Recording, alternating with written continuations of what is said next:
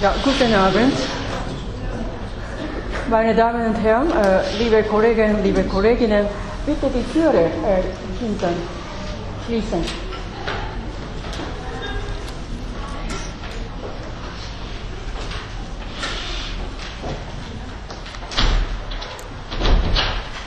Danke. Äh, am Anfang äh, darf ich Ihnen eine interessante Vorstellung der Veranstaltung äh, für den nächsten Sonntag äh, am 26. März 18.30 Uhr hier im Gebäude NIC dritten, im dritten Stock, Institut für Philosophie, Hörsaal 3e, äh, findet ein Forum für komparative Philosophie statt, äh, und zwar mit der Problematik äh, des Widerspruchs äh, philosophisch betrachtet. Es treten vier äh, Referenten auf. einer ist der Werner Gabel, Professor am Institut für Philosophie, Fachmann für chinesische Philosophie. der zweite Arne Haselbach, ein langjähriger Direktor an der Volkshochschule Brigittenau Wien äh, und Varta Karban, äh, ein äh, Nachwuchs, aber schon ein arbeitsreifes Alter, Computerphilosoph, Spezialist für Computerphilosophie und Informatik. Und ich trete auch als Referent daran. Eintritt frei. Wer Interesse hat, ist gern eingeladen.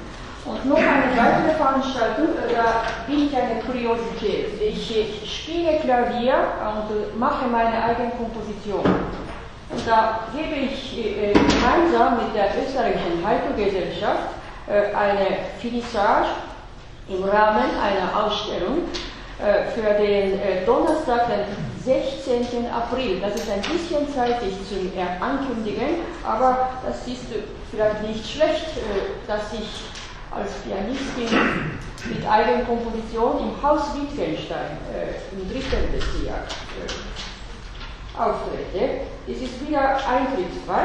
Äh, Donnerstag, 16. April, 18 Uhr im Haus Wittgenstein im dritten äh, Bezirk, Parkgasse Nummer 18. Ich gebe die beiden Einladungen hier in diese Schule und gebe Ihnen bekannt. Äh, mittlerweile äh, sieht man, äh, das Modul dieser Lehrveranstaltung funktioniert ganz gut und es sind ja einige Angemeldete drinnen. Äh, ich gebe diese Folie wieder am Morgen ins Modul ein und auch noch ein Dogentext einen Dogentext übersetzt von mir. Äh, die Einheit von Leben und Sterben gehört dazu. Äh, heute gebe ich noch nicht den Originaltext auf die Folie auf, äh, weil ich im Voraus einige typisch dogensche, zen-buddhistische Denkweise philosophisch betrachten möchte. Und erst mit dieser Voraussetzung können Sie viel leichter äh, hineinkommen in die Welt der zen-buddhistischen Philosophie Dogens. Daher äh, gebe ich heute äh, einen essentiellen Teil des Dogenschen Gedanken äh, hier bekannt und mache viele Kommentare. Erst dann gehört äh, der, der, Originaltext von Dogen, übersetzt von mir ins Deutsche, ab morgen ins Moodle. So, ich zitiere ganz am Anfang einen essentiellen Teil äh, vom Anfang des Bandes, des Bands äh, Leben und Sterben von Dogen. Dogen Shobo Genso hat äh, mehr als 80 Bände. Äh, jeder Band ist ziemlich klein, ziemlich kurzbündig und außerdem gibt es ein, ein, ein, ein, paar Bände als Appendix und ein Teil hiervon ist ja Geheimüberlieferung, Himitsu Shobo Genso, Geheimüberlieferung des Shobo Genso und darunter äh, findet sich dieser Band die Einheit von Leben und Sterben. Und da sagt Dogen ganz am Anfang, man sagt Folgendes, wenn wir das Wesen von Buddhas und Bodhisattvas in unserem untrennbaren Leben sterben einsehen. Leben sterben mit Bindestrich äh, als ein Wort. Äh, wenn wir äh, Bodhisattvas in unserem untrennbaren Leben sterben einsehen, so verwirren wir uns nicht mehr in unserem sterblichen Leben. Es wird auch Folgendes gesagt. In der Einheit von Leben sterben gibt es keinen Buddha oder Bodhisattva, der gesucht werden muss. So, ich habe bewusst die im Klammer äh, äh stehenden äh, Phrase äh, hinzugefügt. Ansonsten ist äh, der Kontext des, äh, Satz, des Satzaussagens ein bisschen alogisch, nicht logisch, unlogisch und schwer verständlich. oft macht Dogen eine solche gekürzte Aussage. Aussage und fördert uns zum Besinnen, zum Nachdenken auf. Also in der Einheit von Leben Sterben gibt es keinen Buddha, keinen extra welchen Buddha oder keinen extra welchen Bodhisattva, der außerhalb von diesem Leben Sterben als einer Einheit gesucht werden muss. Also damit sehen Sie, dass äh, diese Erkenntnis Dogens ganz typisch, wie bei verschiedenen Sendungen der Fall ist, einen engen Zusammenhang äh, zu unserem hektischen, verwirrten, äh, drastisch äh, vom einem Phänomen zum weiteren wandelbaren äh, Leben zu tun hat. So, dazu gibt der Buddhismus, besonders der Zen-Buddhismus, immer wieder einen ganz konkreten Hinweis, was man unternehmen soll, mitten in dieser Hektik, mitten in dieser Verwirrung. Äh, Dogen sagt weiter, Gerade dadurch gibt es keinen Grund zur Verwirrung in unserem sterblichen Leben. Er ist daran gewöhnt, dass er ganz am Anfang seiner verschiedenen Lektüre wirklich ganz modern sich verhalten hat. Er möchte keine lange spekulative, lange Satzaussage in der Lektüre drinnen stehen lassen, sondern er möchte ganz kompakt, öfters ganz am Anfang, einen essentiellen Teil seiner Idee oder seiner Lektüre oder seiner Logik wirklich ganz am Beginn der Lektüre in kompakter Weise zusammenfassend dargestellt. Das ist sogar modern.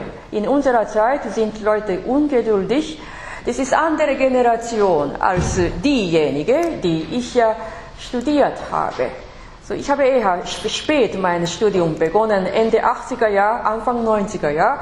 Äh, damals war noch die äh, Mode äh, ganz dominant, dass Philosophen öfters lange Satzaussage probiert haben und dass sie oft äh, das Endergebnis wirklich am Ende der Vorlesung gegeben haben. Nicht einmal ein Hint oder Hinweis ganz am Anfang. Aber ich weiß, wegen des Tempos, wegen des äh, rasant schneller gewordenen Tempos, mit der Netzkommunikation und auch wegen dieser PowerPoint-Folien, Präsentationsvorgangsweise oder Präsentationstechnik, äh, ist man gewollt oder ungewollt äh, dazu gefördert, äh, dass man wichtige Sache, ganz essentiellen äh, Herzstück, ganz essentielles Herzstück seiner Lektüre, manchmal sogar vom Anfang an hinweisen muss. Und da ist Dogen sogar ganz modern gewesen.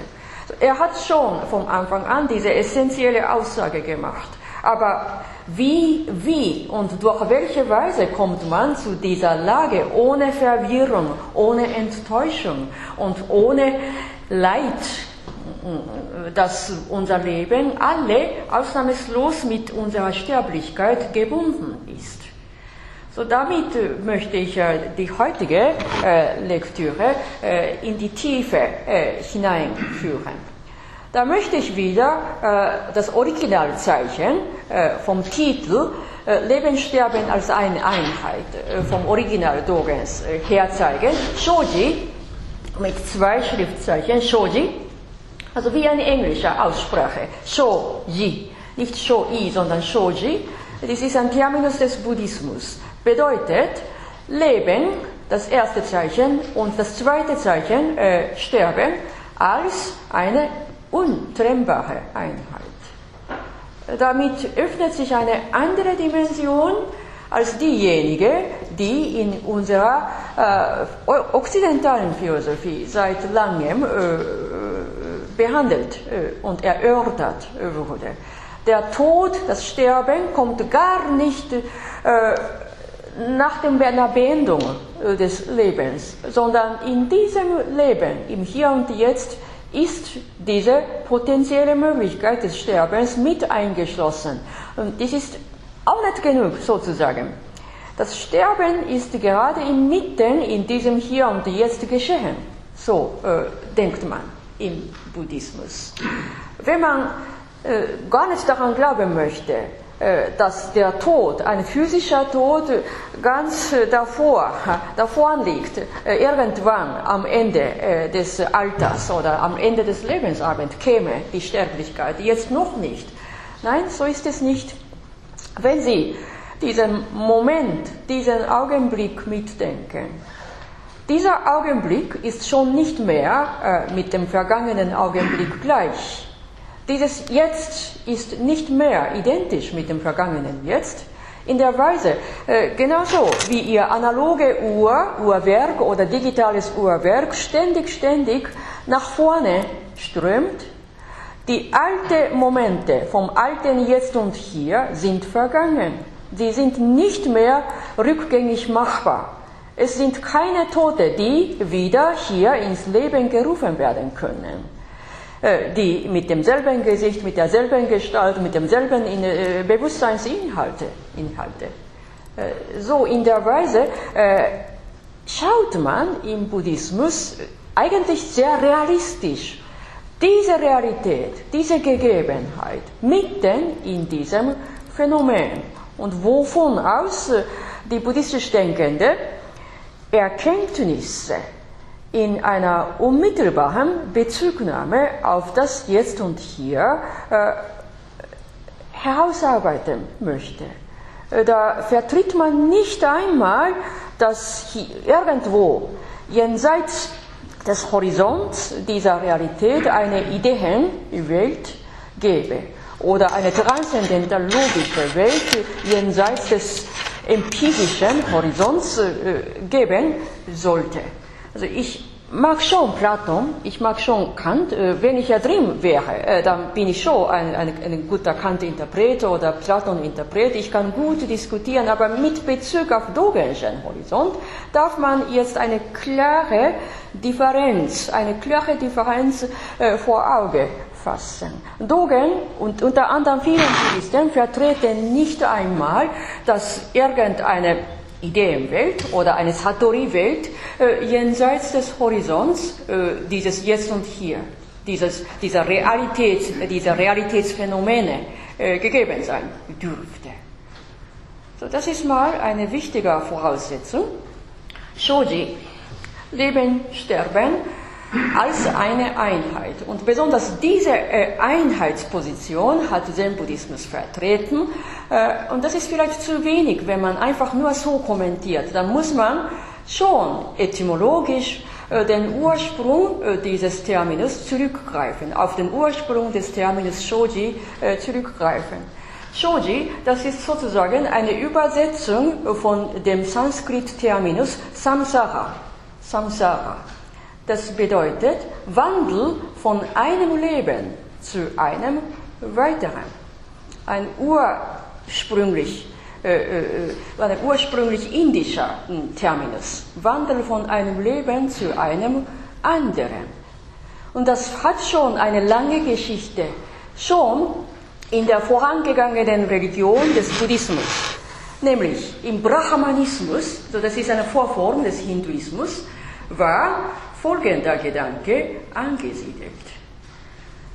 Unser Leben des einzelnen Menschen basiert auf einer Substanz, auf Atman. Atman. Dazu gibt es sehr viele philologische Kommentare, aber ich lasse es eher weg.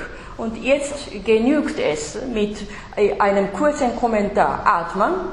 Hier in diesem Kontext kann man eine atmende Einheit von einem Ich als Leib und Seele vorstellen. Unser Leben basiert auf Atman, einer substanziellen Einheit. So sagt man im Brahmanismus, nicht im Buddhismus. Und dieser Atman hat eine potenzielle Möglichkeit zum Wandeln von einem Leben zu einem weiteren. sodass dieses Leben endlos sich fortsetzen, fortführen könne. Also eine solche Vorstellung vertritt auch der heutige Hinduismus und einen ähnlichen Gedanken vertritt auch zum Teil der heutige tibetische Buddhismus, äh, dass er äh, von dieser Wiedergeburtsgedanke ausgehend weltweit seine Mission äh, gemacht hatte. Also die sogenannte Wiedergeburt, ja, das, machte, das wurde inzwischen wie eine Fahnenträger des Buddhismus äh, vorgestellt, mindestens in der okzidentalen Welt oder im Westen. Aber das ist missverständlich.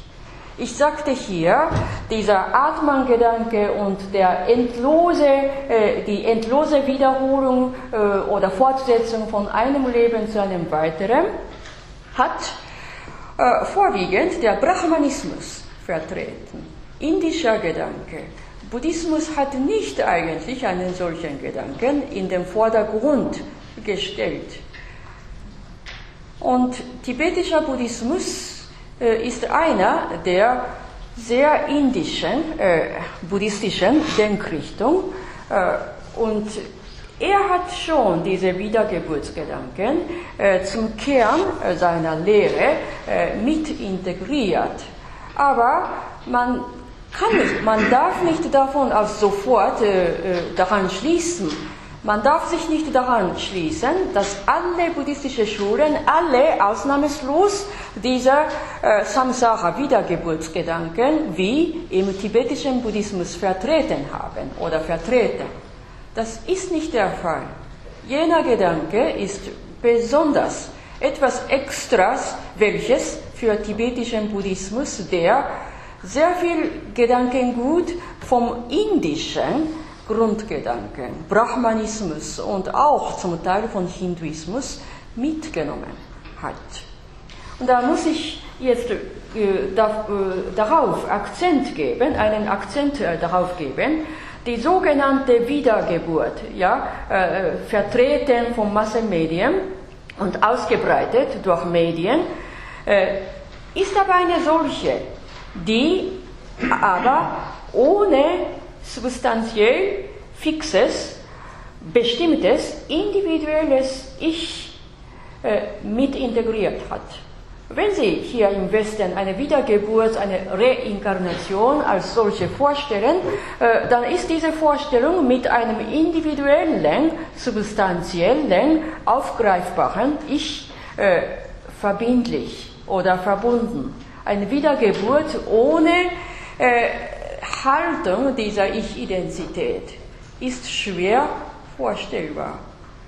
Aber das ist schon eine weitgegangene Interpretation oder eine unbewusst gemachte Überinterpretation mit Bezug auf den originalen Terminus Samsara, äh, dessen Grund eigentlich in Indien weiten Raum von Südasien und Südostasien durch durch äh, Brahmanismus, durch Brahmanismus und auch äh, Frühbuddhismus äh, ausgebreitet hat. Buddha hat eigentlich äh, diesen brahmanistischen, substanziellen Atman-Gedanken negiert. negiert.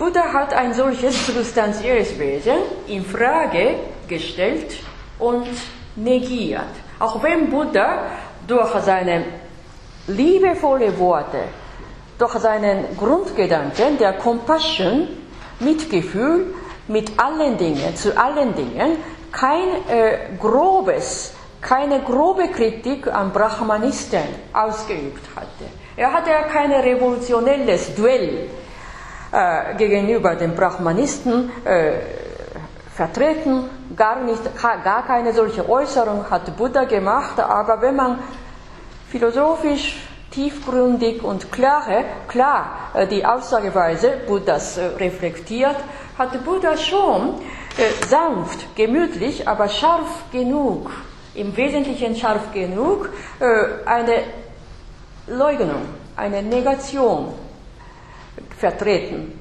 dass es auf der Welt im Leben oder nach dem Leben kein fixes, unveränderliches Ich als Substanz gegeben sein dürfte.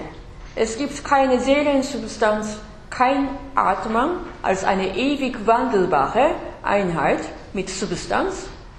Und es gibt auch kein, so, keinen solchen Urheber, der einen solchen Atman, substanzielle Atman, Ich-Einheit, äh, ermöglicht. So, das ist der wichtige, wichtiger Wendepunkt, äh, wovon aus der Buddhismus, ausgegangen vom Brahmanismus, eine ganz andere Idee, eine ganz andere Lehre gegenüber dem Brahmanismus und Hinduismus vertreten hat. Kein Gott, kein Urheber, kein Brahman. Brahman ist ein kosmisches Prinzip, so wie ein unbewegter Beweger, so wie Theos in Aristoteles, äh, bei Aristoteles, wobei Brahman wiederum kein direkt personifizierbares äh, Form, Formalität äh, vertreten hat. Brahman als Prinzip, ein ursprüngliches Prinzip zum Bewegen aller Dinge äh, im Kosmos. Und dies hat, das, diesen Brahman hat der Brahmanismus vertreten mit vielen philosophischen Denkschulen. Aber Buddhismus, Buddha hat keine solche Absolutheit des Brahman äh, in seiner Lehre Dharma vertreten. Das ist das Wichtigste.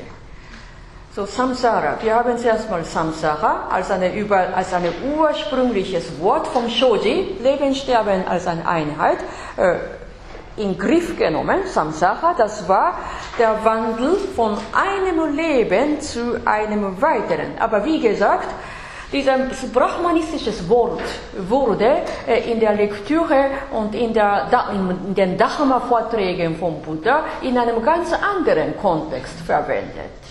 So Samsara, dieses Sanskrit-Wort klingt ganz gleich, äh, ganz egal, äh, äh, wenn es bei Brahmanisten oder bei Buddhisten gesprochen wurde, aber Buddha hat gegenüber dem herkömmlichen Brahmanisten dieses Wort äh, durch ganz andere Grundbedeutung und ganz andere Betonung, ganz anderen Kontext hervorgehoben. So, wie, durch welche Weise ist seine ne, Verständnis, seine Erklärung über Samsara unterschiedlich äh, von denen äh, des Brahmanistischen? Samsara, der Wandel von einem Leben zu einem weiteren, wird bei Buddha, vom Buddha, durch eine rationale Anschauung zum realen sterblichen Leben ersetzt. Mit einem Wort hat Buddha äh, darauf betont, Samsara geschieht eigentlich in diesem sterblichen Leben. Samsara, dieser Wandel von einem Wesen zum weiteren, geschieht schon jetzt in diesem sterblichen Leben. Also im buddhischen, original buddhischen äh, Kontext hat er diese Samsara äh, in folgender Analogie äh, erklärt. Er hat äh, an verschiedenen Menschen in unterschiedlichem Wissensstandard, Wissensniveau äh, folgende Lehre äh, vertreten. Wer gute Tat und Handlung, gutes Karma ansammelt, erreicht durch das kausallogische Gesetz, Karma-Gesetz, eine Klarheit und Ruhe im Geist. Wer eine solche gute Tat und Handlung, gutes Karma sich sammelt, führt den eigenen Weg des eigenen Lebens nur zum Guten. Das heißt, er ermöglicht die Folge des nächsten Lebens ebenso zum Guten. Dieses nächste Leben kann ja eine unmittelbare Folge der nahestehenden Zukunft sein. Und irgendwann, ne, kommt ein physischer Tod und vielleicht danach. Und Buddha sagt, dieses danach, nach dem Leben, spricht man in unserem Buddhismus nicht, weil kein toter Mensch ist ja zurückgekommen. Jenseits des Horizonts kann er nie zurückkommen äh, zum Diesseits und niemand hat erzählt, niemand hat bestätigt, was das, äh, das andere Leben nach dem Tode äh, entwickelt wurde oder abgewickelt wurde. Äh, daher spricht man kein weiteres Leben nach dem Tode. So, ziemlich rigoros hat Buddha im engsten Schülerkreis gesagt. Also wenn man einen schweren Stein ins Wasser hineinwirft und sagt, komme zurück, dieser Stein, nein, der Stein kommt nie zurück. Genauso geschieht es mit dem physischen Tod. Dann ist es so, keine Wiedergeburt nach dem Tode. Das weiß man nicht, das kann man nicht so oder so darlegen oder auslegen. Das war eine rigorose Essenz äh, von der Lehre Buddhas. Und er, Buddha, er hatte, er hatte dieses, diese Lehre von Compassion, ein großes Mitgefühl zu jedem einzelnen Wesen vertreten und er hat nie brutal äh, diese Wiedergeburtslehre äh, bei unwissenden, naiven Leuten vertreten. Naive Leute äh, glaubten immer wieder an irgendeiner Wiedergeburt, eine Samsara von einem Leben zu einem weiteren, weil es so stark der, bei der Bevölkerung Indiens äh, angesiedelt war, hat Buddha beim unwissenden äh, Leute mit naivem Wissen, von naivem Wissen, gar nicht äh, verharrt, dass es überhaupt kein Samsara äh, nach dem Tode als solche gegeben sein dürfte. Das hat er beim unwissenden Menschen gar nicht vertreten, sondern er hat wiederholt diesen Kern äh, bei jedem äh, vertreten. Alles hängt davon ab, äh, was für ein Karma, welche Karma, welche Taten, welche Handlungen der einzelne Mensch im eigenen Leben angesammelt hat. Und zwar im Netz der Relationen von sich zu anderen. So Karma ist, wie gesagt, keine schlechte Tat und Handlung, sondern ein neutrales Wort. Äh, wertfrei. Karma ist wertfrei. An sich ist Karma wertfrei. Aber es gibt schon gute Karma, heilsame Karma und auf der anderen Seite unheilsame Karma, schlechte Karma, böse Karma. Das was sich und andere leidet, das was äh, die Beziehung von sich zu den anderen verletzt, das was die andere betrauert, verletzt und sich und andere in eine unheilsame Situation hinführt. Das ist ein schlechtes Karma. Und das Gegenteilige, äh, die Tat und Handlung, die heilt, die sich und andere heilt, die sich und andere glückselig macht, die für sich und andere heilsam ist. Das ist gute Karma. Und daher sagt Buddha hin und wieder, sammle gute Karma. Dieses Ansammlung der guten Karma ist schon eine Voraussetzung äh, zur Fortführung äh, der weiteren guten Karma, wovon aus euer Leben in der nächsten Zukunft äh, abgesichert wird. Dass ihr diesen langen Weg des Lebens immer wieder zum Guten hinführen könnt. Also leidvolles Leben, leidvolles Karma. Und wer sich solche Karma angesammelt hat, verfällt im möglichen weiteren Leben. Wann das ist, unmittelbar nachstehende Zukunft oder weitere Zukunft oder eine drüber hinausgehende Zukunft. Äh, er oder sie äh, schafft selber die Grundlage äh, ihres oder seines Nächsten unmittelbar nachstehende nächste Leben äh, durch eigene Verantwortlichkeit der eigenen Karma. So Buddha, das bedeutet nicht unbedingt eine erleuchtete, sondern äh, original getreu bedeutet es ein geistig Erwachte, ein Erwachte aber nicht im vulgären Sinne, sondern geistig erwachte. Er erwachte zu einer unveränderlichen, unwiderlegbaren, sozusagen einer absoluten Wahrheit. wer sich zu einer solchen unwiderlegbaren, quasi ontologischen Wahrheit erwacht hat, wird genannt Buddha, wird als Buddha benannt. So, buddhistische Lehre lebt äh, eben mit dieser Kerngedanke, äh, mit diesem Kerngedanke. Ein solcher Mensch wird als Buddha benannt, der oder diejenige, die diese endlose Fortsetzung von einem Leben zum weiteren, nämlich die Samsara, überwunden hat. Buddha löst sich von dieser endlosen Kette der Wiedergeburt ab. Er löst sich davon ab und vollendet dieses Leben als letztendliches, sterbliches Leben.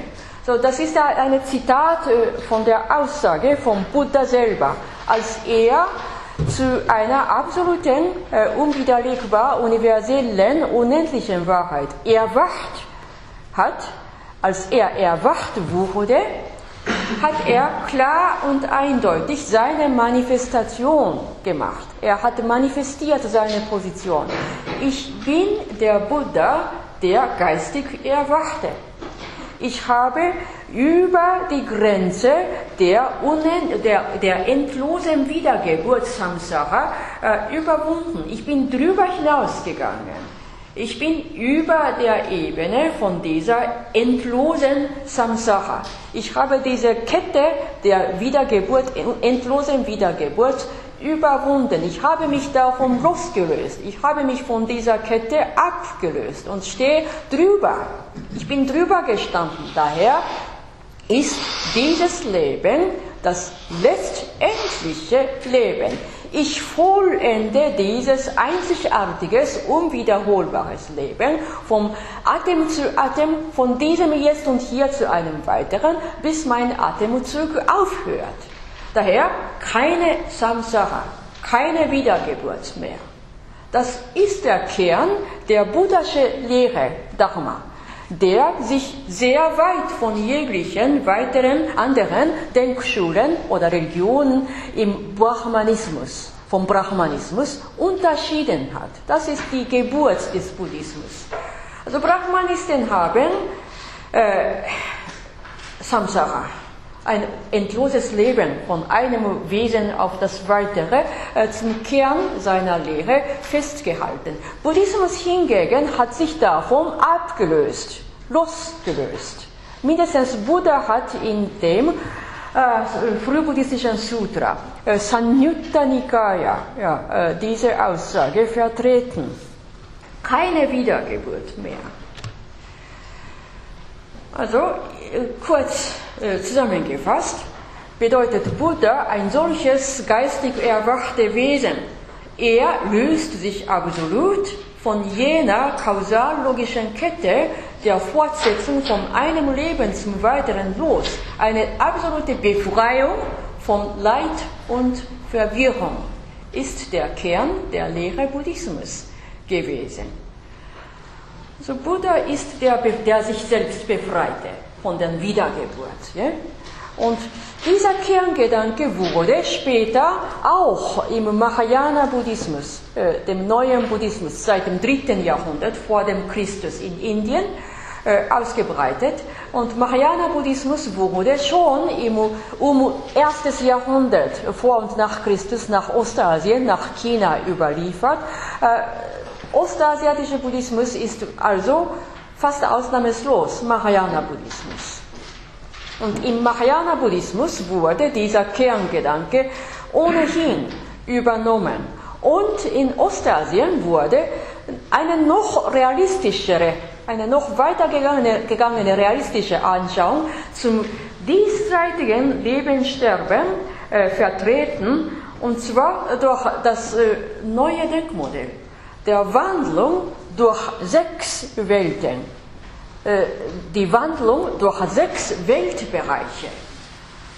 Und Dogen basiert sicher auf diesen Kerngedanken der Wandlung durch sechs Welten, sechs Weltbereiche. was für eine äh, Vorstellung hat man gehabt?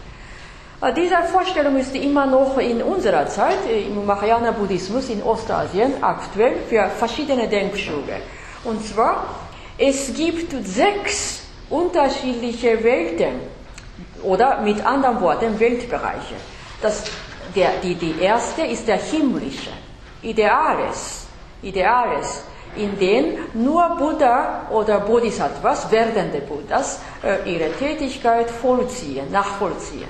Die erste Welt himmlische, die zweite Welt kriegerisches, gewaltige Auseinandersetzung, Kriegssüchtigkeit, Streitsüchtigkeit, Gewaltsüchtigkeit und so weiter, analogisch, ja? kriegerisches.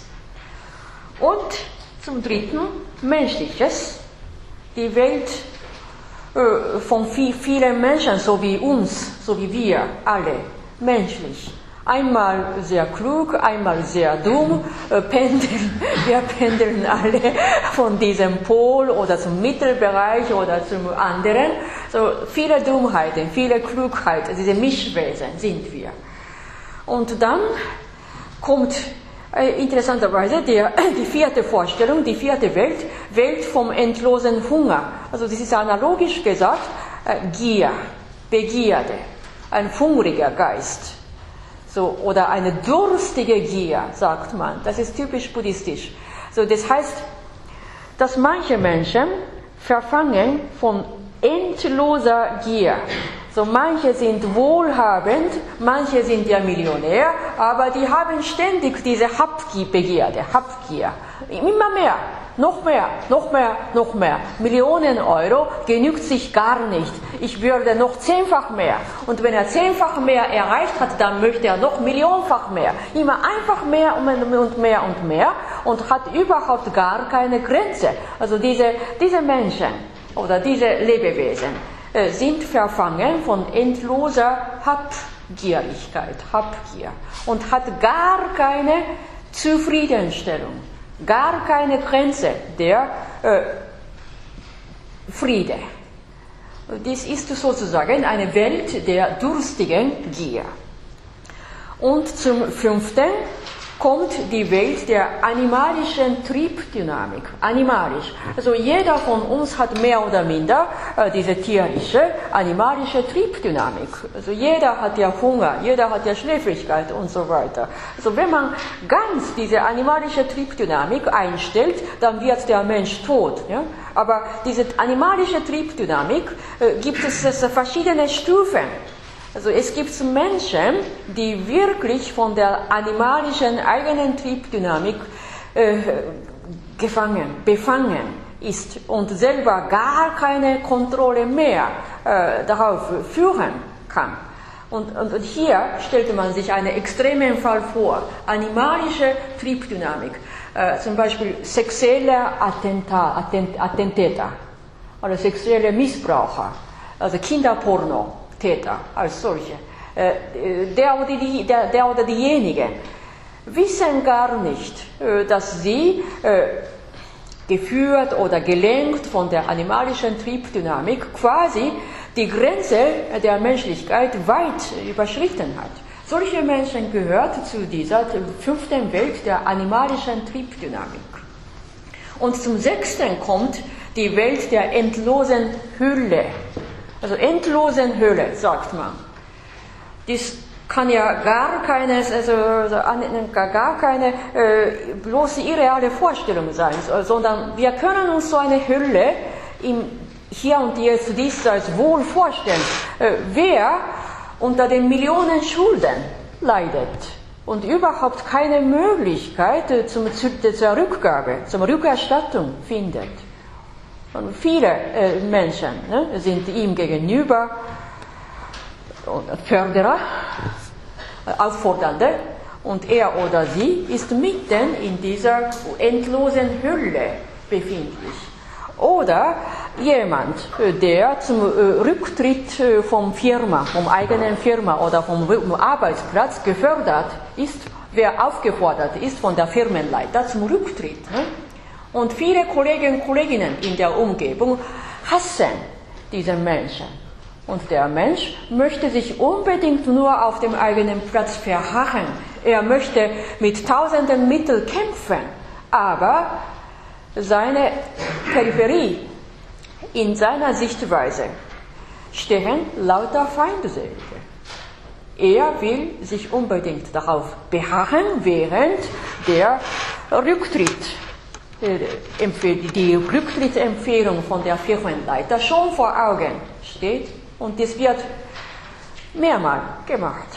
Und er, dieser Mensch, hat keinen Ausweg. Er ist sozusagen verfangen von seiner Triebdynamik animalisch, dass er überleben wollte und dass er kämpft kriegerisch unbedingt, um überleben zu können. Und er hat auch endlose Hunger, um seine eigene Position unbedingt äh, durchzusetzen. Einer, auf der anderen Seite ist er auch menschlich, manchmal ist er sehr, sehr traurig menschlich, äh, dass er quasi weggejagt wird und vom gehasst und vernachlässigt oder verachtet von vielen Mitmenschen.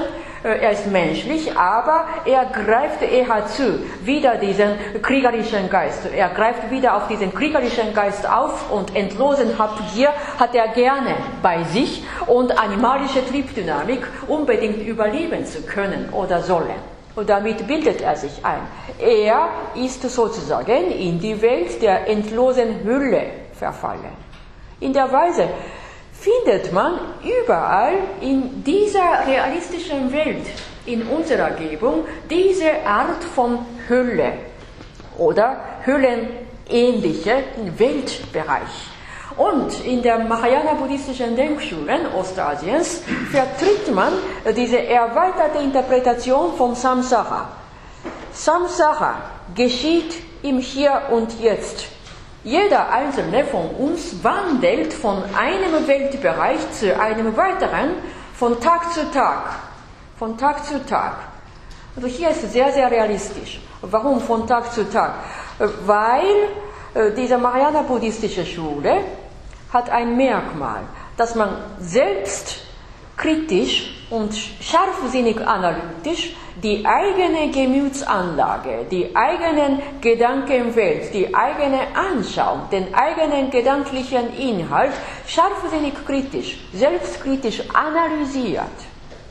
So, wir sind zwar ein handelnder Mensch, aber auf der anderen Seite haben wir in uns noch ein weiteres Ich, der uns selber scharf genug kritisch, selbstkritisch beobachtet. Und wenn man einen solchen klaren Beobachter in uns, in sich selber hat, dann kann man veranschaulichen, man kann anschaulich machen, dass wir gefangen vom feurigen Ärger, gefangen von der Wut, abrupt in die Welt des Kriegerischen hinunterfallen. Wir können kriegerisch sein im Moment der feurigen äh, Wut. Manchmal äh, glaubt man, oder ganz emotionell, ich möchte irgendjemanden umbringen. Ne? Und in dem Augenblick verfällt der Mensch in die Welt des Kriegerischen, Gewalttätigen, gewaltsam Kriegerischen. Und wenn ein Mensch äh, gefangen, befangen oder verfangen von der eigenen Habgier äh, werden könne, so, er möchte immer mehr und mehr und mehr und mehr und mehr. Immer mehr Gehalt, immer mehr äh, Eurocent, immer mehr Euro. Und hat überhaupt keine Grenze. Er, äh, man, man, möchte noch ein weiteres Grundstück, noch einen weiteren Wohnsitz und noch mehr Sparanlage, äh, Spareinlage und so weiter. Und dafür, das ist an sich keine schlechte Sache, aber wenn man dabei äh, schuldfreie, unschuldige andere äh, wegstoßen oder verletzen oder hinausschieben möchte, dann ist schon dieser Netz der Relation quasi durchgebrochen. Äh, dabei äh, neigt der Mensch zu einem unheilsamen Gedanken, zu einer unheilsamen Motivation, äh, dass man sich äh, durch Eigenprofit jegliche andere äh, schuldlose, äh, unschuldige andere wegstoßen oder verletzen will, dann ist der Mensch schon durch diesen Gedanken und durch diese Gemütslage in die Welt der endlosen, des endlosen Hungers, der endlosen Gier verfallen. So in der Weise sind wir alle mehr oder minder von Tag zu Tag äh, äh, auf dem Wandel. Wir wandeln von einem Weltbereich zu einem weiteren. Die Samsara, äh, der Wandel, die Wandlung von äh, sechs Welten oder Samsara geschieht im Hier und Jetzt aufgrund der eigenen Gemütslage, durch eigenen Gedanken und durch die eigenen selber gesammelten Karma. So gesehen ist diese Samsara Neuinterpretation im Mahayana Buddhismus in Ostasien äh, äh, eine ganz andere Dimension eine ziemlich erweiterte Dimension von dem frühbuddhistischen Samsara. Auch wenn Buddha diesen Kerngedanke, eigene Karma, eigene Verantwortung, man baut die eigene Zukunft durch eigenen Karma auf. Auch wenn Buddha schon diesen Grundgedanken vertreten hat, hat man in den erweiterten äh, Interpretation der sechs Welten Samsara in Ostasien eine weitere ganz realistische äh, Anschauung äh, der Samsara vertreten. Also unser Selbst als Leib und Geist führt also ständig eine Wandlung, eine Metamorphose, eine Verwandlung von einem Wesen zu einem weiteren, indem es von der jeweiligen Umwelt verzerrt, verstört, verwirrt ist und gar keine Klarheit im Wissen und Handeln erreichen kann. Da sind wir immer gefährdet. Je nach unserer Karma, auch gedankliche Karma gibt es, nicht? Und äh, können wir jederzeit in eine Welt des Kriegerischen oder sogar in eine Welt der endlosen Hülle äh, äh, verfallen. Eigenes Karma, eigene Karma, eigene Verantwortung. Niemand hilft uns Hilfsbereitschaft gehören zu manchen guten Menschen. Wir haben sicher Verwandte, wir haben gute Freunde, wir haben gute Unterstützer, natürlich. Aber letzten Endes ist diese rigorose Realität ganz offen, dass jeder ganz alleine auf die Welt gekommen ist und dass jeder zumeist alleine aus die Welt tritt. Niemand hilft. Niemand hilft. Und wenn, durch welche Weise wir äh, äh, mittlerweile dieses, diesen ganzen Bogen von der Geburt aus bis hin zum Lebensende äh, führen können, hängt alles davon ab, was für ein Karma, welche, welche Karma, welche äh, äh Zusammenhäufung der guten und schlechten Karma wir selber für unser Leben im Hier und Jetzt angesammelt haben.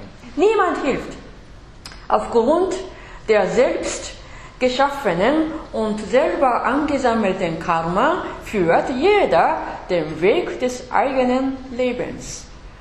Nur der Buddha, das geistig erwachte Wesen, löst sich von der Wandlung ab da können Sie sich vorstellen, dieser sechs Weltenwandlung, Samsara, geschieht. Aber Buddha ist darüber hinaus. Buddha ist äh, abgelöst von diesem Weg, von diesem Irreweg, äh, Labyrinthe äh, von sechs Welten Karma.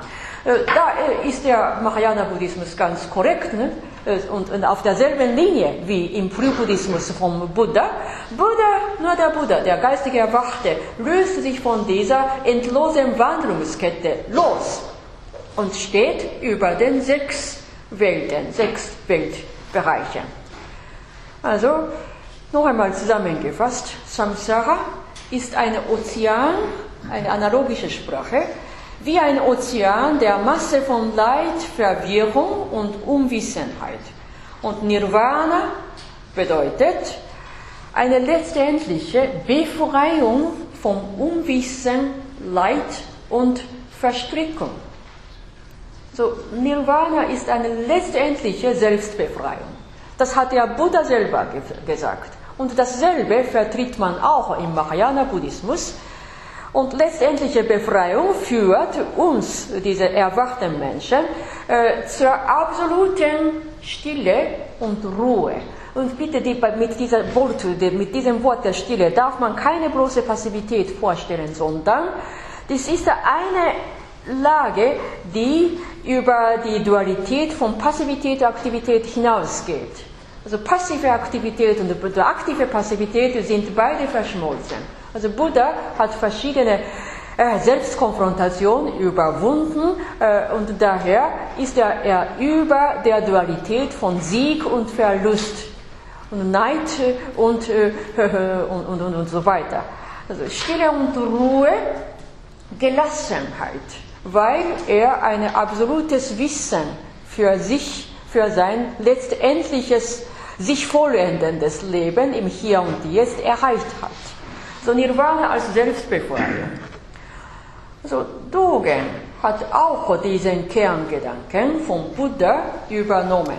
Und er hat eher diese Selbstbefreiung noch äh, weiter interpretiert. Eine rationale, sehr nüchterne Sichtweise vertritt der Zen-Buddhismus von Anfang an und Dogen führt den eigenen Gedanken äh, mit dem Nirvana zum klaren Ziel. So, was hat Buddha gemacht? Buddhistische Lehre Dharma dient letzten Endes dazu, äh, dass wir uns selber vom Leid und Verwirrung äh, retten, erlösen, loslösen und dass wir selber die Position, die letztendliche Position des erwachten Wesens Buddhas selber verkörpern dürfen. Und diese letztendliche akzentierte Phrase, dass wir selber Buddha werden dürften, das ist eine ureigene Position äh, der Dominanz des Zen-Buddhismus.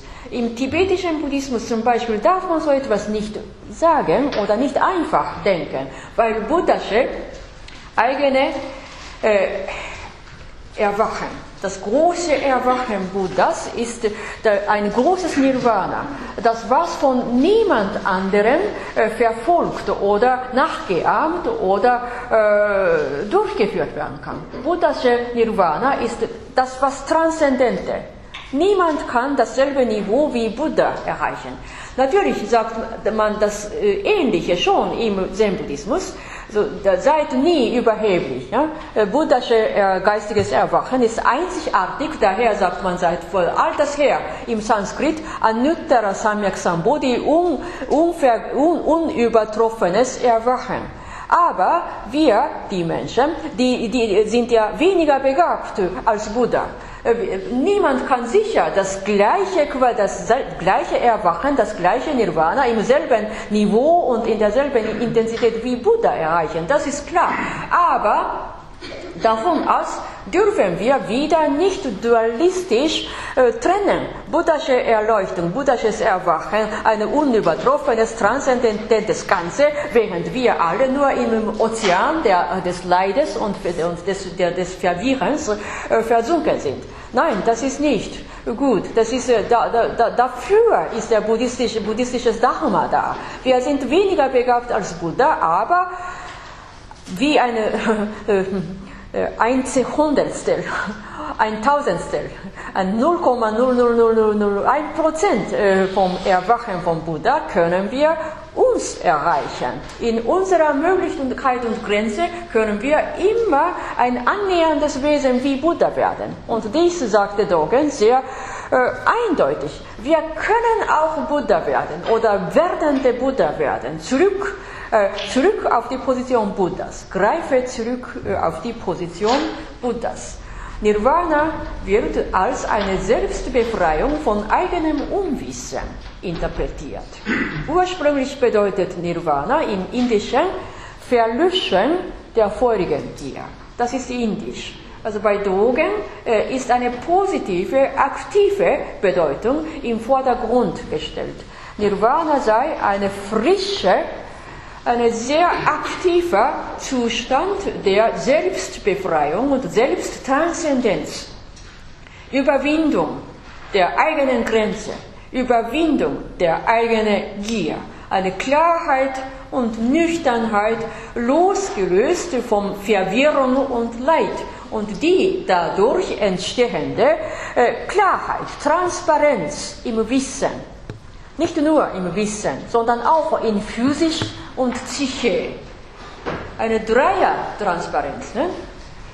Im Wissen, in der Physik und in der Psyche wird bei Dogen vertreten. Und wie wird ein Nirvana erreicht? Dann ist es so, ich habe es ein bisschen vereinfacht hier grafisch äh, äh, angeführt. Unser Selbst als Leib und Geist ist ausgerüstet oder gefühlt, ausgefüllt mit vollen Wünschen und Wunschvorstellungen. Und uns gegenüber steht ein begehrter Gegenstand. Und wir haben ständig äh, einen Wunsch zum Besitzen und Beherrschen äh, äh, verschiedener Dinge. Das ist natürliche Begierde. Wir möchten immer einen angenehmen Stand festhalten. Und wir möchten diesen angenehmen, erfreulichen Stand im Leben beherrschen und so lange wie möglich besitzen. Aber es kommt folgender Stand äh, äh, vor. Äh, das Begehr, das begehrende Subjekt, wir, wir sind der begehrende Subjekt und wir sind sozusagen verfangen vom begehrten Objekt. Wir sind gebunden daran, wir sind abhängig davon, äh, unser Subjekt, wir bilden uns ein, dass, es, äh, dass wir selber dieses Objekt beherrschen können, dass wir durch unsere Freiheit des Willens jedes begehrte Objekt immer für uns besitzen können und dass wir es beherrschen können, indem wir eigentlich vom Objekt gelenkt, vom Objekt dominiert sind. Eine verkehrte Sichtweise. Und dies, diese verkehrte Sichtweise äh, dominiert unser Bewusstsein unserer selbst. Und hier ist diese, diese ver, also verhederte, verhederte Linie, diese total verhederte, äh, total äh, verworrene Leitfaden. Das ist sozusagen äh, ein analoges Bild im buddhistischen, des buddhistischen Verwirrung, Verstrickung, also Verfangen vom Objekt, äh, bilden wir uns ganz was anderes ein. Das ist sozusagen eine verblendete Sicht durch Gier. Und im Nirvana wird das Gegenteilige gefragt. Gefragt wird eine klare, distanzierte Sicht zur gegebenen Relation zwischen dem Subjekt, uns, uns als Subjekt und dem von uns begehrten Objekt. Äh, das ist sehr philosophisch. Also diese klare, selbstkritische Anschauung äh, zur Bezugnahme des Subjekts und Objekts. Wir als Subjekt sind verfangen von dem begehrten Objekt, aber wir müssen in uns ein weiteres kritisches, kritisch aufmerksam anschauendes Ich innehaben. Und das heißt, diese verhederte Linie, verwirrte, verbrochene Linie wird wieder in Ordnung gebracht. Äh, gefragt wird im Nirvana die Lösung von verwirrter Anschauung. Also die wir selbst durch unsere Habgier oder Neid oder Hass oder Verblendung verursacht haben. Nirvana ist sozusagen eine klare Lösung in Anschauung der Subjekt-Objekt-Beziehung. So kann man philosophisch darlegen. Das ist sehr philosophisch.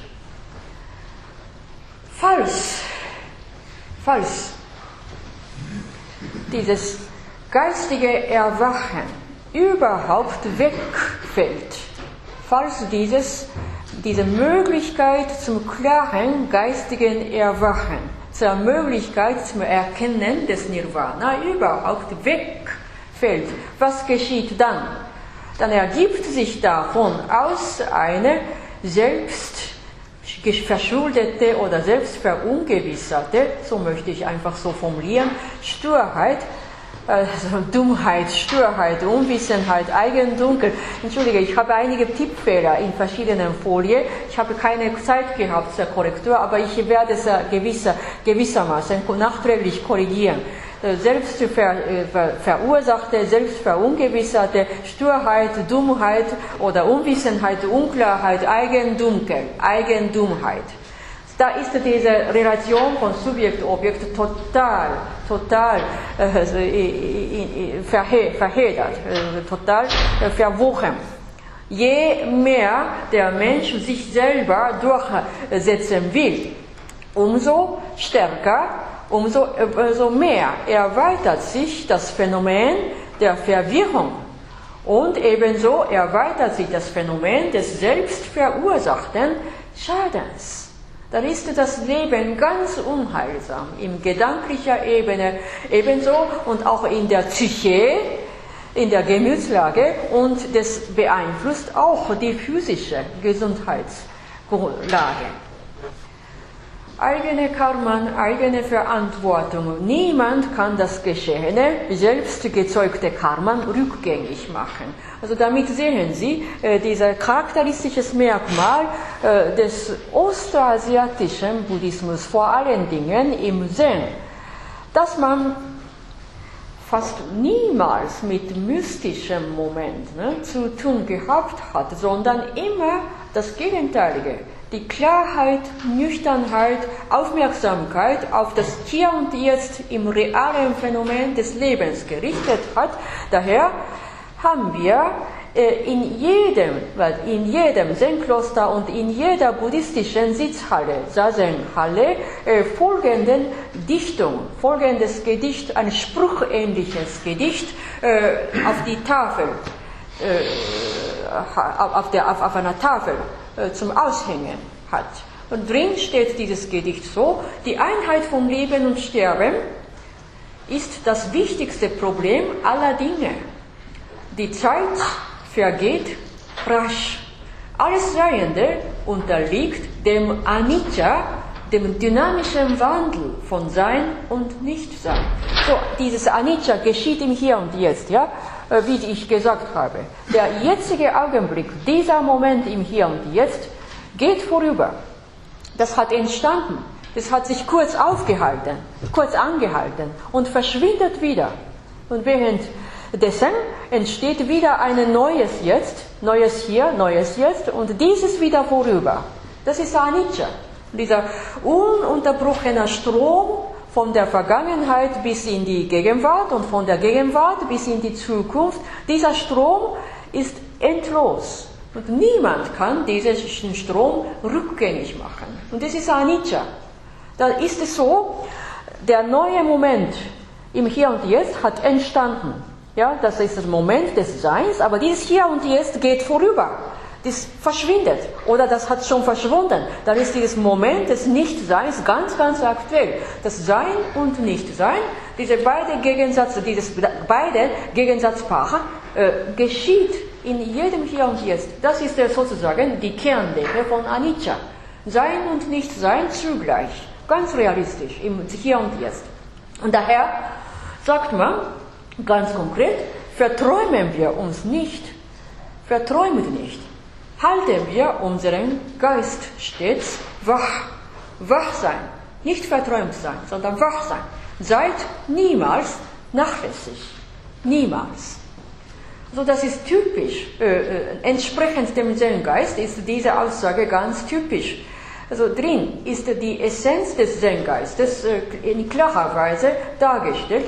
Der Zen-Geist verweist darauf, was wirklich wichtig ist und was nicht und was man zum Vollbringen eines guten Lebens unternehmen kann, unternehmen soll. Also ganz was Elementäres wäre, dass man aufmerksam atmet in diesem Hier und Jetzt. Wir sind eher abgelenkt von verschiedenen umwelt umweltlichen Phänomenen so verschiedene neue E-Mail, verschiedene Anforderungen, verschiedenes, verschiedenes, verschiedenes, immer von der Umgebung äh, angeregt, stimuliert und manchmal verzerrt, währenddessen eine gründliche Atmung, eine klare Aufmerksamkeit im Hier und Jetzt, was ist jetzt wirklich wichtig und was nicht.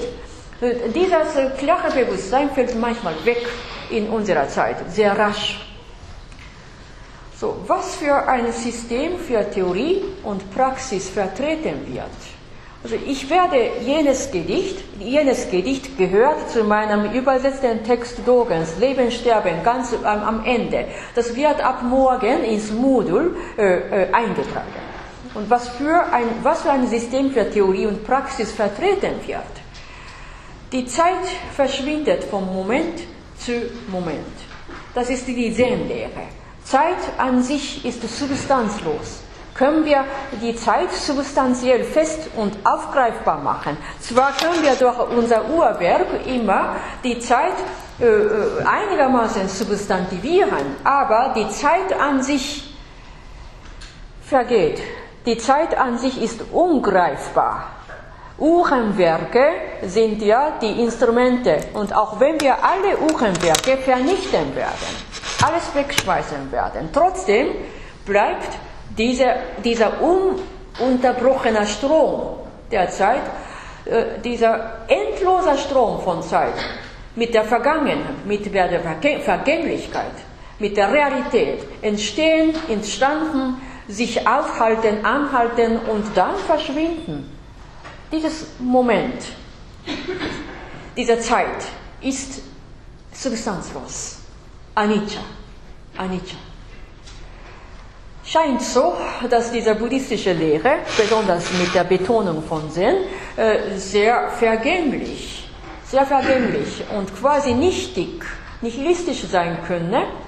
Nein, so ist es nicht. Die Zeit an sich ist substanzlos, aber wegen dieser Substanzfreiheit ermöglicht uns die Zeit, verschiedene Karma ermöglicht uns die Zeit, dass wir mit diesem Strom der Zeit, substanzlosen, substanzfreien Zeit, äh, unsere eigenen Karma immer wieder anschaffen und ansammeln können.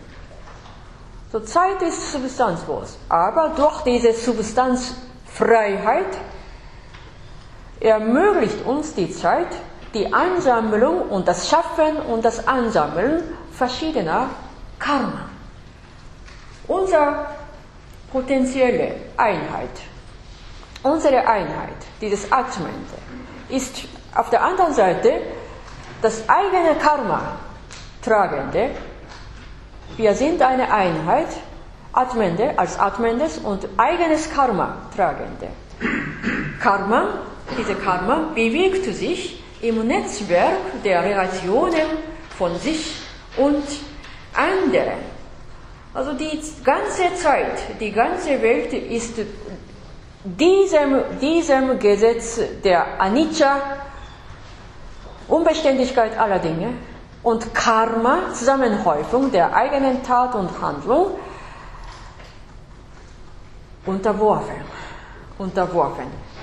Verschwendet man die ganze Zeit mit Verbrauch von Energie, also jede Minute, jede äh, Sekunde kostet ja sicher, ne? mit diesem Strom, mit diesem Platz, mit diesem Gebäude, überall kostet mit so und so viel Eurocent oder Yen oder Dollar. Verschwendet man die ganze Zeit durch den Verbrauch von Energie, sodass wir uh, ganze Zeit hindurch dieses äh, Netzwerk laufen lassen durch Handy oder irgendwelche iPad und so weiter. Wir verbrauchen schon eine Menge von Energie. Äh, Informationen sind rund um die Uhr, nur äh, greifbar. Alles ist offen, alles ist da, scheint so. Und haben wir wirklich alles von diesem Netzwerk? Oder lassen wir einfach nur durch dieses Netzwerk laufen, einfach laufen, laufen, laufen, indem wir alles einfach so gehen lassen, verlieren während die Zeit ohnehin substanzfrei, substanzleer und das Vergangene gar nicht mehr zurückgreifbar ist, dann ist die ganze Welt wirklich so eine Werk, ein eine, eine, eine, eine, ein großes Räderwerk, ne? in dem wir ständig, ständig die Zeit vergehen lassen, verschiedenes verbrauchen, verschiedenes vermengen, aber verbrauchen, manches verlieren, während nur unsere Karma äh, unsere Zukunft bildet, aber in welche Richtung? Hat man ein erfülltes Leben bis unserem Hier und Jetzt? Äh, aufgebaut Oder haben wir nur so und so viel Energie verbraucht und so und so viel Zeit verschwendet? Gibt es eigentlich Reue oder Erfülltheit oder Zufriedenheit? Also all das hängt von der Orientierung an, was man im Unmittelbaren hier und jetzt denkt, handelt und hofft.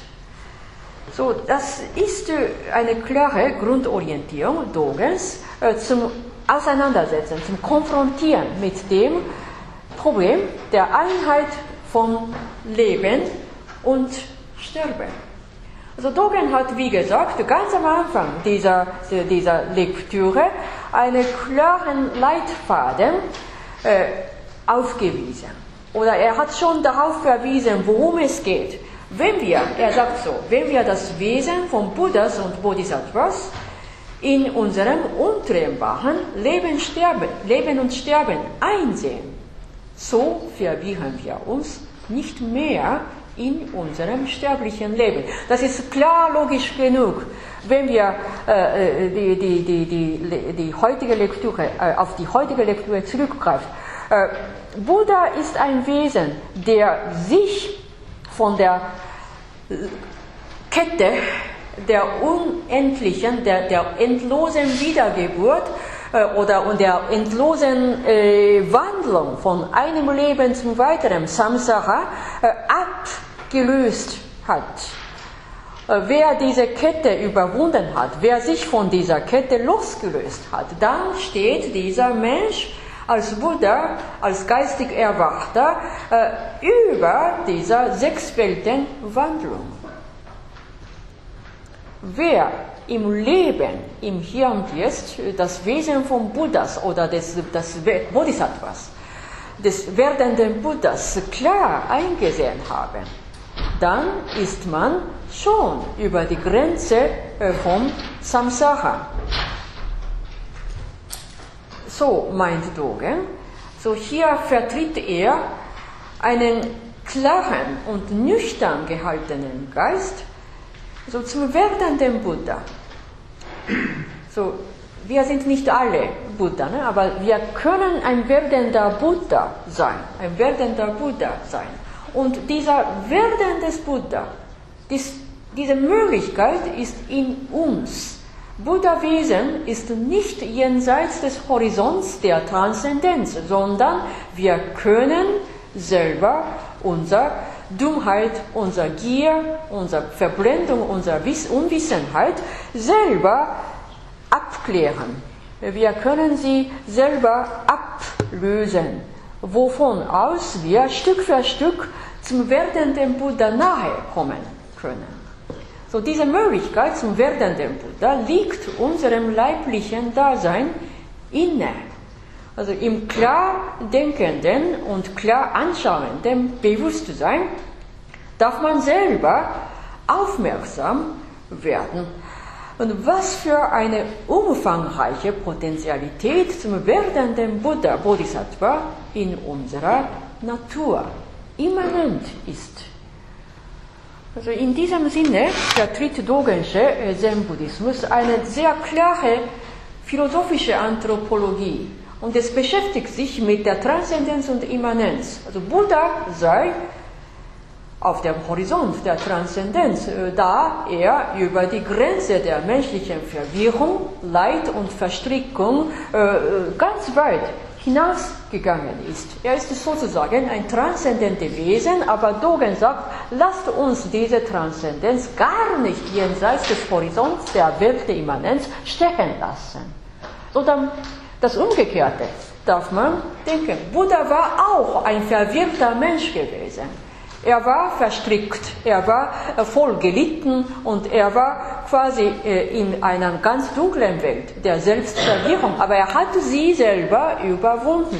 Und Buddhismus zielt darauf ab, was war das Endziel von Buddha gewesen? Das war dieses große geistige Erwachen, äh, Nirvana, das heißt Loslösung, Ablösung, Selbstbefreiung von der kausallogischen Kette der endlosen Wiedergeburt, Samsara. Und diese Lage hat Buddha selber geschafft.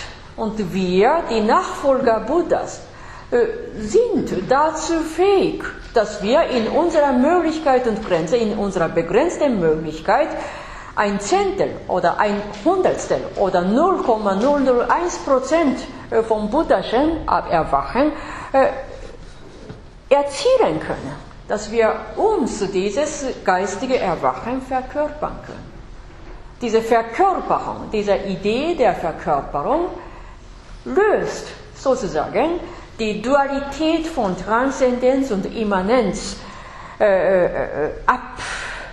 So Transzendenz sei schon ein Zielort, aber wir können diese Art des geistigen Erwachens Buddhas, eine Art von Transzendenz, in unserem immanenten Leib und Geist aufgreifen.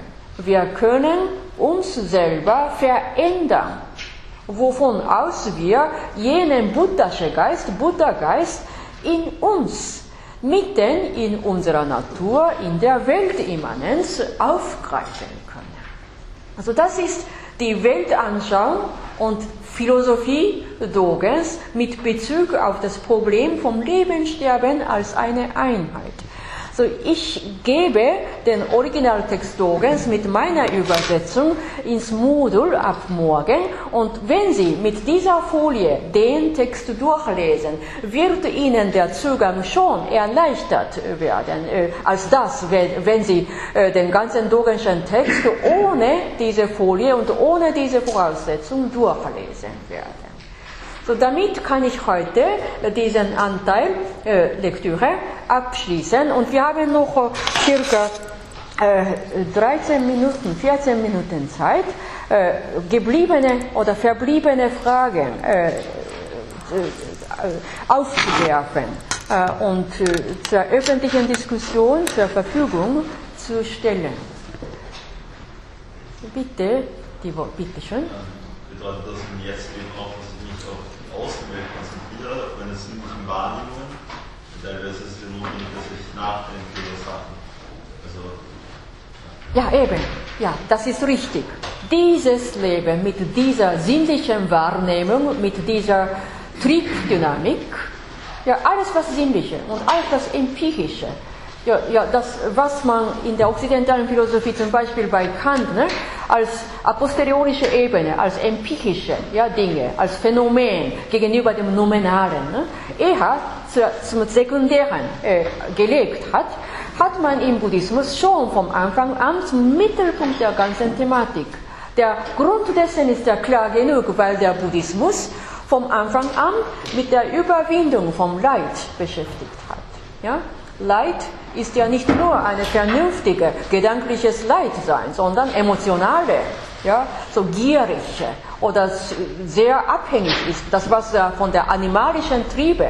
Ja, jeder liebt sich selber am meisten, letzten Endes, aufgrund der Vollziehung, nach Vollziehung der eigenen Triebdynamik. Ne? Also, da, ist wirklich so, dass die emotionelle, das was man in der okzidentalen Philosophie eher so unterstellt hat, ja, gefühlsmäßige oder emotionale, das ist eine ganz, ganz wichtige Quelle zum Überwinden des Leides. Okay? Daher ihre leibliches Dasein, ihr jetziges äh, äh Gemütslage, ihre Psyche und so weiter, alles kommt zum Mittelpunkt dieser Problematik. Ja? Bitte, ja? Ähm, letztes Mal haben Sie auch erzählt, dass einige Mönche ähm, sehr neidisch reagiert haben auf, auf äh, Dogen. Hm. Und ähm, wenn man dann sagt, ja, Neid ist dann auch etwas, das aus Gier entspringt, ja, ja. haben Sie ja nicht gemäß hm. des Buddhismus gehandelt. Ja, leider. Leider. Leider, leider. So, nicht alle Priester ne, im Katholizismus können ja äh, im Reich Gottes immanent sein.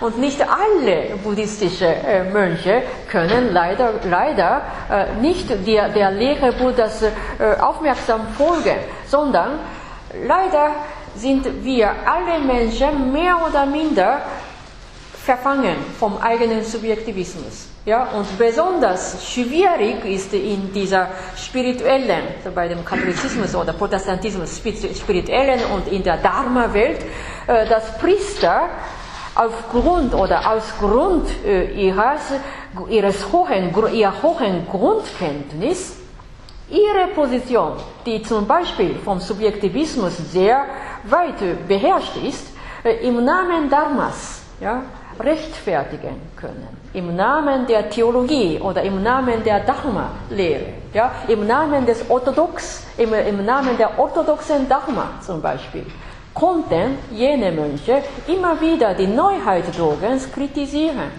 Ja? Und äh, sie sagten immer, jener Partie, jener Anteil der Dogenschen Aussage spricht dem orthodoxen Lehre Dharma wieder. Ja? Und die, die, die, die Leute haben immer wieder zitiert die vorangegangenen Schriften ja, oder ihre, ihre eigene Interpretation zum Dharma Buddhas immer vertreten und sagte, diese Neuartigkeit Dogensche Lehre sind Dharma-widrig. Ja? Damit vertraten sie, vertraten diese Mönche einen Dogmatismus. Dogmatismus. Und dies hat Dogen kritisiert, bitte. Ja. Aber um zu entscheiden, was das Richtige ist, um das Karma zu bekommen, ich äh, mich äh, zurückerinnern an die Vergangenheit, was Leid gebracht hat und was Gutes gebracht hat. Und dann bin ich ja schon nicht mehr in der Gegenwart, wenn ich an die Vergangenheit. Ja, ja, natürlich. Na, das, ist, das ist ganz klar. Jeder kann die Vergangenheit nur vergegenwärtigen, also basierend auf diesem Hier und Jetzt. Ja, wir, wir können unsere Zukunft immer nur basierend auf diesem Jetzt und Hier äh, projizieren. Ja, es geht immer von diesem Hier und Jetzt aus. Das ist nicht nur für buddhistischen Dharma äh, allgemein, sondern sowas hat ja Platon auch gesagt. Ne? Ja, Vergangenheit, Gegenwart, Zukunft. Die Dreier-Einheit ist immer nur, äh, hat immer nur die, eine Ausgangsposition im jetzigen Hier. Über, überall. Also eine ausgedehnte Vorstellung zur Zukunft oder die, die zurückgreifende Vorstellung über die Vergangenheit, das basiert, das fußt immer von diesem Jetzt und Hier. Ja? So, das ist es so. Klar sein, aufmerksam sein im Hier und Jetzt. Da möchte man sich selber korrigieren äh, über die Vergangene. Dann darf man schon zurückgreifen auf das Vergangene, aber basierend auf dieser klaren Aufmerksamkeit, ne, dass wir unsere eigene Karma jetzt ansammeln und es bildet unsere Zukunft auf. Ne, und dafür möchten wir den vergangenen Fehler nicht mehr wiederholen. Ne. So immer gewahr sein, klar sein, Awareness, sagt man im Englischen. Ein gutes Wort, bitte. Ja? Ich habe in einer anderen Buddhismus gelernt, dass Karma sich äh, in erster Linie auf mehrere Menschenleben bezieht und sich nur in zweiter Linie vielleicht auf ein Leben und fast gar nicht nur auf mehrere Tage bezieht. Hm. Eben weil durch die Yoga-Lehre und so weiter im, im traditionellen hm. ähm, indischen Denken so angelegt ist. Ja. Ist das im Zen-Buddhismus einfach anders oder wieso hm. wird das hier so auf einen kurzen Zeitraum gesehen? Ja, ja, ja, ja. Also, da muss man schon äh, vom Anfang an zur Kenntnis nehmen. So diese Karma-Lehre vertreten in indischen äh, Buddhismus, indotibetischen Buddhismus und Karma-Lehre vertreten im Zen-Buddhismus in Ostasien, ja, sind von Anfang an von der Grund, vom Grund auf oder von der Ausgangsposition her ziemlich unterschiedlich. Ja? Also wenn man in äh, Karma-Lehre im indotibetischen Buddhismus spricht, dann laufen die Karma, ja, wie im, im Netzwerk. Ja? Ein, das eine Karma von ich, von mir, ja, bezieht sich auf das andere Karma von anderen. Ja? Sag mal, wir haben schon ein Karma seit der Geburt her, von der Geburt an. Ne? Elternpaar, ja? Elternpaar, Nationalität, also Lebensniveau oder stammt aus einem bestimmten Milieu. Ne? Und da haben wir schon äh, eine dichte dichte, dichte äh, Bezugnahme äh, auf die Elternpaar kam. Ja? Äh, und Elternpaar haben auch Verwandte oder Freunde und so weiter. Sind wir so unbewusst, bewusst oder unbewusst sind wir schon mittendrin. So denken wir. Also Zen-Buddhismus kennt schon diese Lehre. Ja, alles ist im Netz der Beziehung. Die, das eine Karma bezieht sich auf eine ganz andere Karma. Ne? Aber letzten Endes betont man im Zen-Buddhismus, schaut genau, dieses Atmende, ich im Hier und Jetzt. Ja? Wir sind mit diesem Körper auf die Welt gekommen, ganz klein, ja? und gehen, gehen äh, alleine äh, aus der Welt äh, aus der Welt. Irgendwann, am Ende des Lebens, geht man jeder allein. Ja? Letzten Endes, dieser Leib und Geist, dieses Atmende, diese Einheit von Ich, ja, das, zwar sagen wir, dass dieses Ich nicht substanziell ist, ja? also sagen wir, anatmen, keine Substanz, dieses Ich, immer Wandel, Wandel, Wandel, Wandel. Ja? So, Zen-Buddhismus hat ein Merkmal, dass er äh, letzten Endes sehr existenzphilosophisch, quasi existenzphilosophisch auf unser Selbst als leibhaftes Dasein im Hier und Jetzt zum Mittelpunkt, zum Bewältigen verschiedener Karma, äh, äh, zum Thema genommen hat. Ja? Und dieses Karma-tragende Ich oder Selbst ist schon befindlich mitten im Netzwerk von vielen Karma, von vielen Karma. Ja, unser Karma ist gar nicht isoliert von den Karma zu den anderen. Ja? Wir schaffen unser Karma nicht bloß selbstständig, sondern immer sind wir äh, geworfen ins Netz der verschiedenen karmischen Einheiten von anderen. So denke ich. Wir sind mitten im Netzwerk äh, zwischen mir und anderer, äh, zwischen ich und anderen. Und was für einen Karma kann ich in Relationen von mir und dem Du und von mir und den anderen schaffen? Ne? So fragt man zurück. Also indotibetischer Buddhismus und ostasiatischer Buddhismus, besonders Zen-Buddhismus, haben wirklich total unterschiedliche Interpretationen vertreten. Daher kann man auch nicht einfach mit einem Wort Buddhismus sprechen. Ne? Das ist so unterschiedlich. Heute, heute haben wir gesehen, dass Zen-Buddhismus, besonders bei Dogen, nicht unbedingt eine Wiedergeburtslehre, sogar das Gegenteil ne, angesprochen hat. Der Buddhismus ist auch nicht unbedingt eine Wiedergeburtsreligion. Also Dogensche Lehre vertritt am ehesten eine philosophische Anthropologie, aber durch eine ganz andere Aussageweise. Äh, aber wenn man vieles kommentiert, jetzt philosophiert mit Dogenschen Gedanken, äh, liefert sein Gedanken so und so viele Anregungen zu uns, äh, für philosophisch denkende Menschen in unserem Jahrhundert. Besonders das heutige Brennpunkt, der heutige Brennpunkt des Themas war Transzendenz Immanenz. Ne? Oder ist er Transzendenz? Aber äh, Dogensche Lehre äh, fordert, darauf, fordert uns auf, auf ne? Buddha werden, klar werden, sich ablösen von Verwirrtheit, Unwissenheit oder emotionelle Anneigung. Wir, jeder einzelne von uns, hat Chance, Buddha zu werden und auch eine Gefahr, selber in die Welt der sechs Weltbereiche äh, zu verfallen animalische, kriegerische, habgierige, äh, menschliche äh, und himmlische und auch noch eine endlose Hölle. Äh, äh wir sind selber dieses wandelnde Wesen äh, bei sechs Welten. Sehr realistisch. Die philosophische Anthropologie, äh, so ist der Kern ne, der Dogenschen. Ich nehme es so an, und wenn eine, keine weitere Meldung, keine weitere Frage ist aktuell, ne, Dürfen wir Schluss machen oder gibt es das noch eine Weile? Ja? ja, das Skizze mit den sechs Welten, hm. war die himmlische Welt dabei als ideale Welt, das ist aber nicht der Zustand, in dem Buddha ist. Ja, das ist eine Zwischenwesen. Zwischenwesen. Bodhisattva kann auch durch eine Neid oder Gehässigkeit, Gier und Verblendung abrupt ins Menschliche verfallen. Ja, Bodhisattva ist noch nicht Buddha. Buddha ist eine absolute Vollkommenheit. Ne? Also könnte man sagen, dass Buddha dann dauerhaft in der himmlischen Welt ist. Himmlische Na, Buddha ist darüber hinaus. Buddha ist außerhalb, außerhalb sechs Welten. Buddha hat diese Kette abgelöst, daher ist er außerhalb davon. Ja? Während der Bodhisattva, himmlische, der kann ja abrupt verfallen durch sexuelle, animalische Begierde. Ja? Äh, oder Ehebruch zum Beispiel. Äh, oder Verschmähung, Neid und so weiter. Jede Möge, die Dogen ständig, ständig kritisiert und verfolgt, verdrängt haben, die waren so ein Wesen. Ne? Die waren von der äußeren Formalität Mönche, hohe Priester, aber im Geist sind sie manchmal sehr neidischer Mensch, kriegerischer Mensch, habgierbegierige Menschen. Also die, daher ist dieses Himmlische gar nicht idealistisch, ne? sogar, sogar, sondern wandelbar, sehr menschlich. Ja. Ist ich Ihnen klar genug? Ja?